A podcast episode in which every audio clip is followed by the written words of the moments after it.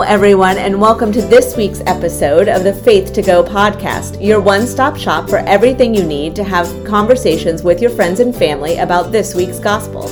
My name is Charlotte Pressler, and I'm the youth missioner for the Episcopal Diocese of San Diego. And I'm the Reverend Hannah Wilder, and I am an employee at St. Andrew's Encinitas. And I'm Demetrius Gregg. I am the Congregational Development Director at St. Bartholomew's Episcopal Church in Poway.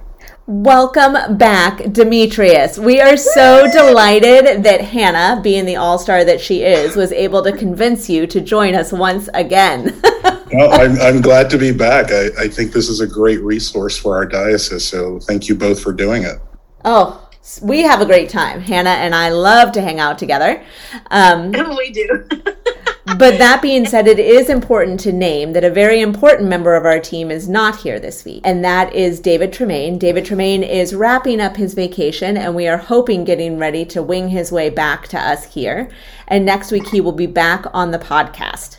So don't worry that he he has not left us forever. He is just taking some well earned Sabbath time. Fly safely, David.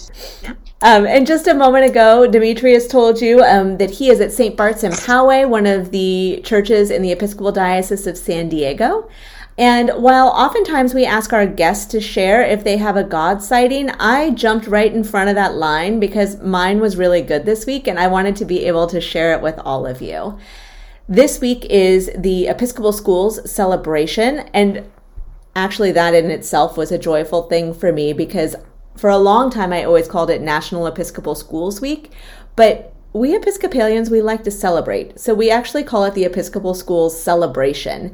And I think that's such a beautiful way to consider the important work of Episcopal schools is that it is truly a celebration of faith and education and outward facing love. There are so many beautiful things about our Episcopal schools.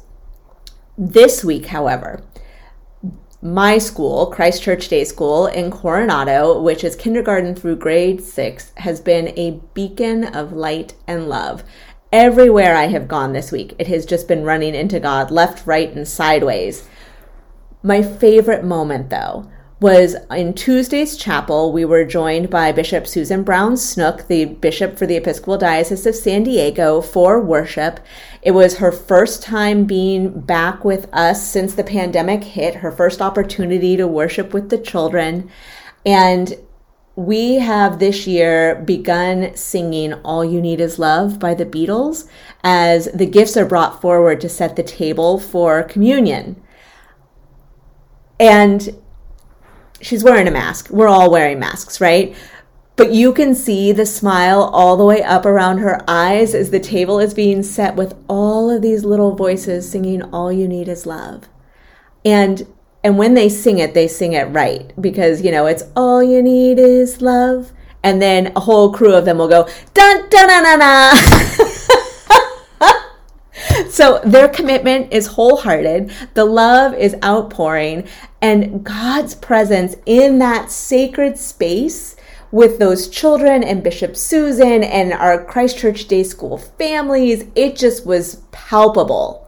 It was wonderful. That's beautiful. And congratulations, Charlotte, on being commissioned by the bishop as the day school chaplain. That's really wonderful that you were recognized for that work that you've already been doing for so many years. Yeah, it, it was wonderful. And Bishop Susan, she's just so fantastic. And it was a little overwhelming for me, if I'm honest, even though we all preach and we teach and we do all of those things, being the center of attention is not always easy. Um, but she loved me through it. And, and it was wonderful. And it feels tremendous to know that it, I have her blessing as I do this important work here. Much deserved. Yeah. Congrats. Thank you. Thank you. We had a listener send us a God sighting this week also that I wanted to share. Oh, that's great. That's great. I know. So, this email comes from as well this email was signed richard the chalice bearer um, which i love in and of itself but Richard writes, I have been enjoying your podcast for some time now and has, have always felt intrigued by your concept of seeing God. I have decided to share with you my latest encounter. I have been planning for a few years now to hike the Camino Portuguese to Santiago, Spain. I was all set to go in September 2020, but we all know what happened.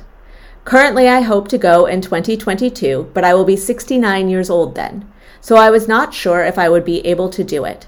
I walk a lot each week, but not 10 to 15 miles a day. Then I received an invitation from the Amer- American Pilgrims on the Camino organization to go on a hike from Tarrytown, New York, heading south. My goal was to reach Yonkers, 11.5 miles distant. When I arrived at the Tarrytown train station and met up with the group, they were the friendliest people I could imagine. They encouraged me, answered my questions, and were wonderful company on the journey. And I made it to Yonkers and could have continued on. This journey gave me faith in my ability to do the Camino next year, barring any unforeseen circumstances. I felt lifted up by God's love shining forth from my companions on the trail. I always appreciate the positive ways you greet and support each other when you do the podcast. Thank you for that. Richard, the chalice bearer. Well, you know, not only is being the chalice bearer important work in the church, but, you know, thanks be to God for that experience he had. That, that, that's amazing. Yeah, I am absolutely with you, Demetrius. And I loved getting to hear about I always think about walking with Christ, and the Camino is such an important way that so many different people take that pilgrimage. But not being able to go there, I mean, it, certainly you can walk with Christ in Yonkers, New York as well. Absolutely. That's awesome. I just want to add my kudos for Richard the Chalice Bearer and just thanks for listening and thanks for sharing your God sighting. That's really, really cool. Yeah, absolutely. So, all of that to say that we want to hear from you. Do you have a place that you saw God this week? Do you have a point to highlight from the gospel? If you do, would you please reach out to us? You can email us at faith2go at edsd.org, contact us through the website myfaith2go.org, or contact us on Instagram, which is at faith2go. All of those are great ways to get in contact with us, and we truly do want to hear from you. You are an important member of our community. And I think that that takes us to the gospel. So, this gospel is for Sunday, October 17th. It is proper 24 in year B. We are still in the Gospel of Mark. It is chapter 10, verses 35 to 45. James and John, the sons of Zebedee, came forward to Jesus and said to him, Teacher, we want you to do for us whatever we ask of you. And he said to them, What is it you want me to do for you? And they said to him, Grant us to sit, one at your right hand, and one at your left, in your glory. But Jesus said to them, You do not know what you're asking. Are you able to drink the cup that I drink, or be baptized with the baptism that I am baptized with? They replied, We are able. Then Jesus said to them, The cup that I drink you will drink, and with the baptism with which I am baptized you will be baptized. But to sit at my right hand or at my left is not mine to grant, but it is for those for whom it has been prepared. When the ten heard this, they began to be angry with James and John. So Jesus called them and said to them, You know that among the Gentiles, those whom they have recognized as their rulers lord it over them, and their great ones are tyrants over them. But it is not so among you. But whoever wishes to become great among you must be your servant, and whoever wishes to be first among you must be slave of all. For the Son of Man came not to be served, but to serve, and to give his life a ransom for many. Thanks, Charlotte. I do have a little bit of context. We are in the Gospel of Mark, which we've been in for a few weeks now, and we're hearing a whole bunch about the Son of Man and about how the first should be last and what will happen to the Son of Man, the journey of rejection, suffering, death, and resurrection and new life. Um, and I love Mark because it's a really quick paced gospel. He uses words like immediately and then and then, you know, and suddenly. And so the whole time it's like an extended passion narrative. You have this feeling that in the whole gospel, Jesus just has his face set toward Jerusalem, and it's a quick journey right to the cross. Um, also, I want to mention that this term "Son of Man" comes from the book of Daniel, mm. which is such a beautiful prophetic book. If you haven't read it, read it. I recommend it. And it's this vision of the end times and one coming down from heaven who looks like a son of man, a human person, a human being. And so Jesus is really talking about the journey of a human, kind of like the journey of every man, every human, every mm. person here. So so that's just a little bit of context to get us started. Yeah, thank you, Hannah. That's really helpful. And so, as always, we like to highlight points that stand out for us in the gospel reading. And Demetrius, I think that you, as our guest, have our first point today. Oh, great. I mean, again, it's good to be back with you. I think the last time I was with you, I had Mark's Passion. Uh, so I, am becoming uh, well versed in Mark's Gospel, uh, I guess, is a way to put it.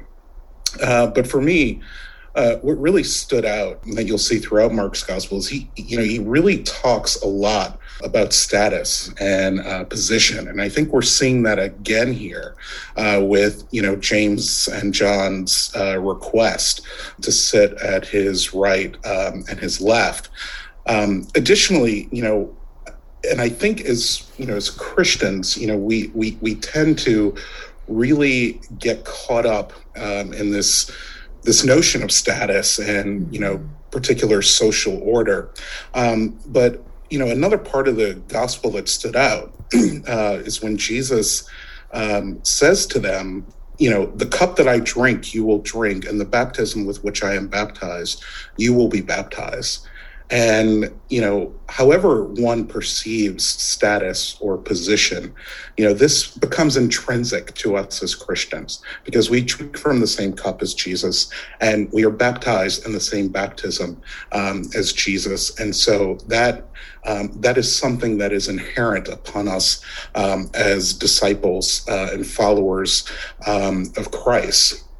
And, you know, additionally, later on in the gospel, Jesus really rails against, um, you know, the social order hmm. uh, that uh, is is there uh, when he when he says to the other disciples, you know, that among the Gentiles, those whom they recognize as their rulers lord it over them, and their great ones are tyrants over them.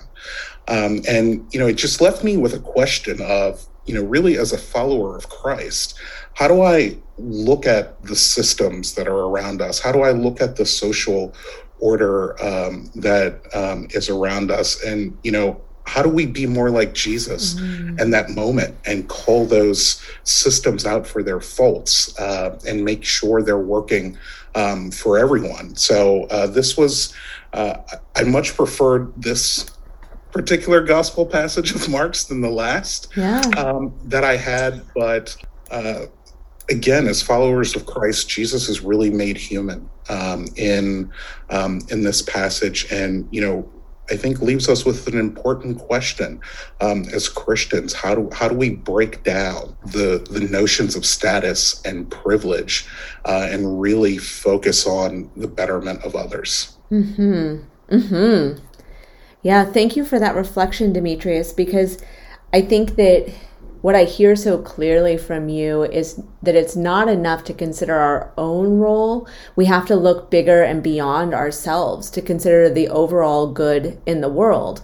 And that means that analyzing our role as part of it, but also looking to the systems in place and analyzing what needs to be broken apart, what needs to be repaired, what needs to be formulated entirely differently in order to serve all of us. Absolutely. Absolutely. Mm-hmm.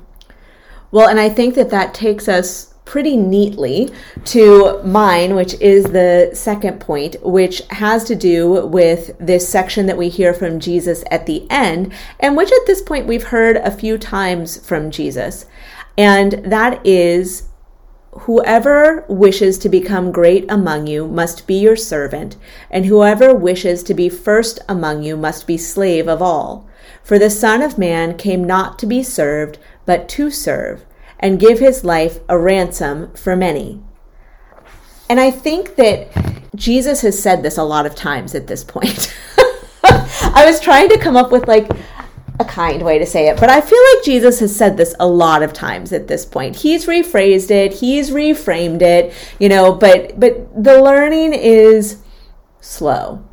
And so he keeps he keeps trying to bring it to them in another way. And i was struck with this imagery from the princess bride. I don't know how many of you that are listening right now have watched that movie. I'm betting it's it's a good number of you.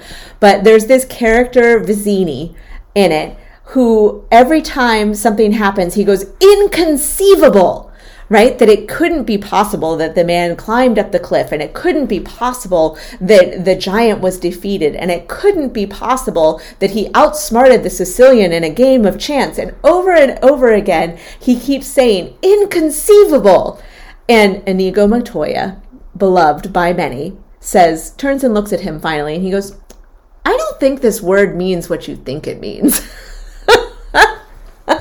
totally, totally. That is such an apt metaphor for the disciples here. Right? Yeah. and I don't think this baptism and this cup mean what you think it means. yes, right?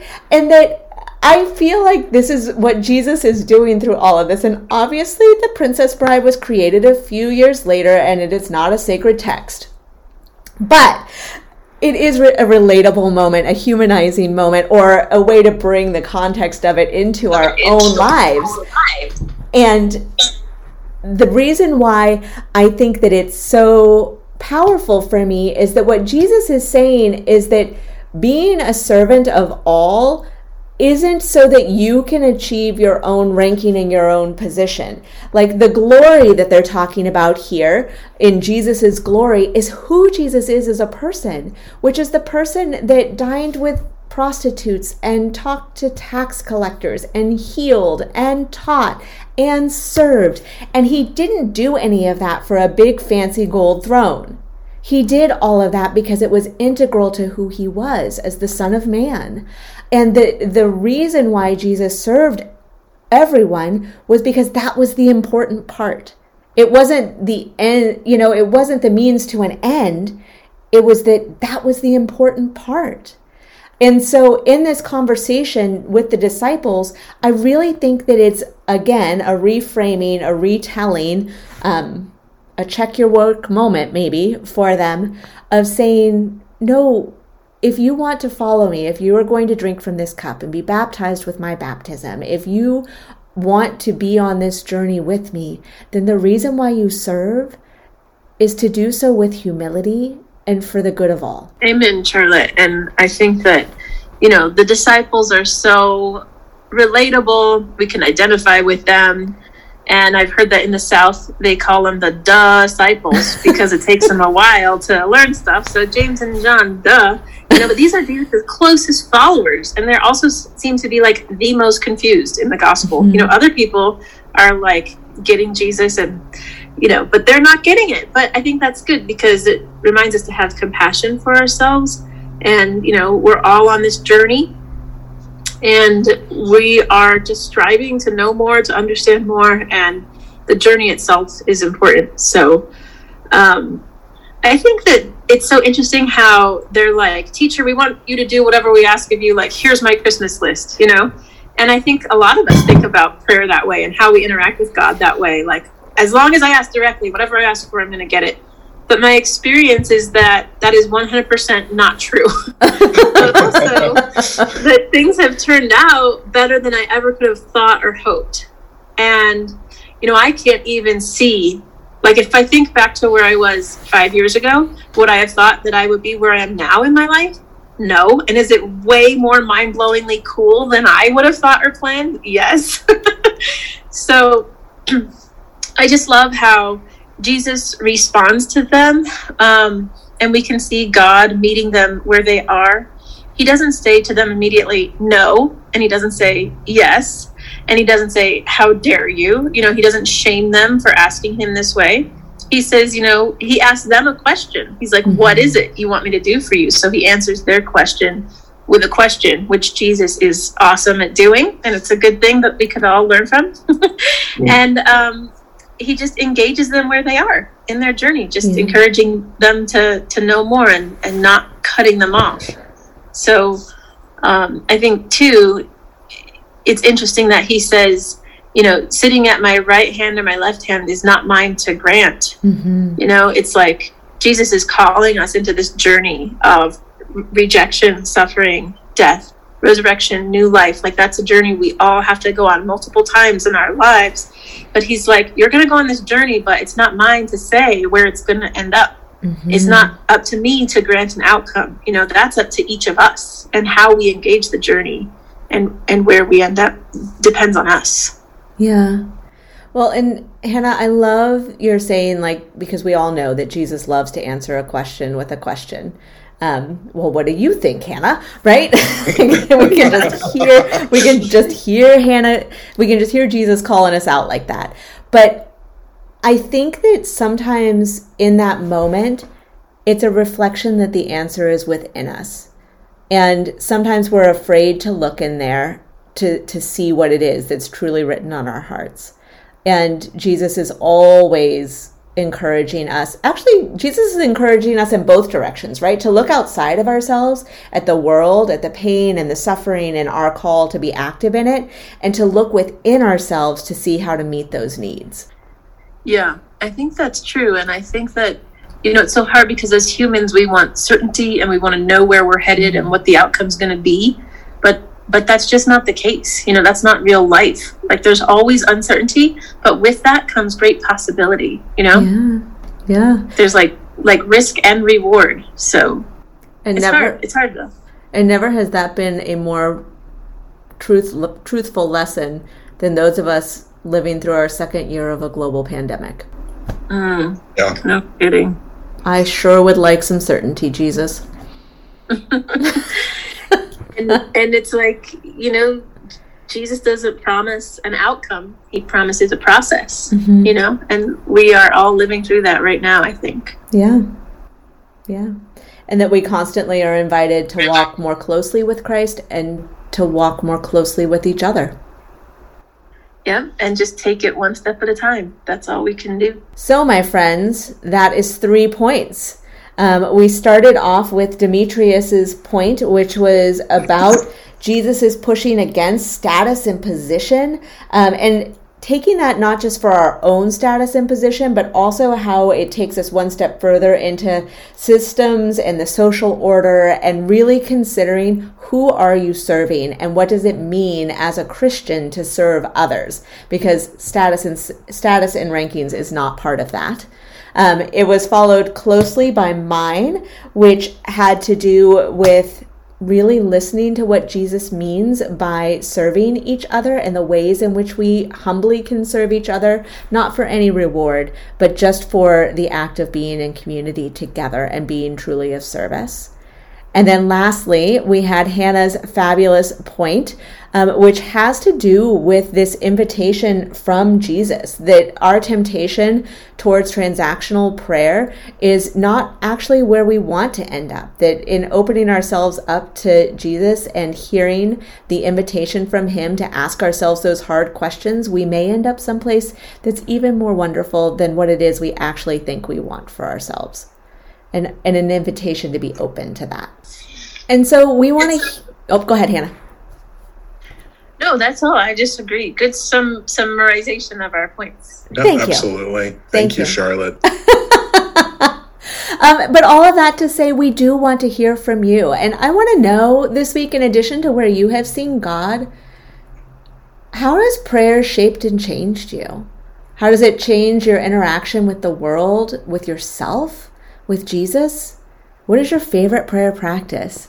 I think as we are nearing the end of ordinary time and preparing for Advent, preparing to prepare even, um, that maybe an invitation to go a little deeper with prayer is something good. So if you have a favorite prayer practice or a time or a way that prayer really strengthens you, why don't you send us an email, faith2go at edsd.org, contact us through the website, myfaith2go.org, or check us out on Instagram and send us a message there at faith2go.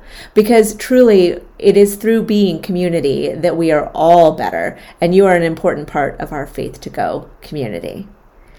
So next week, David will be back. We will be excited to welcome him again. We are looking forward to the next time, Demetrius, you will come on, and maybe we'll give you some Luke next time. I don't know. I was going to ask, can I have Luke? I mean, uh, no, I, I definitely look forward um, to being back. Uh, obviously, I love spending time with the both of you uh, and David as well.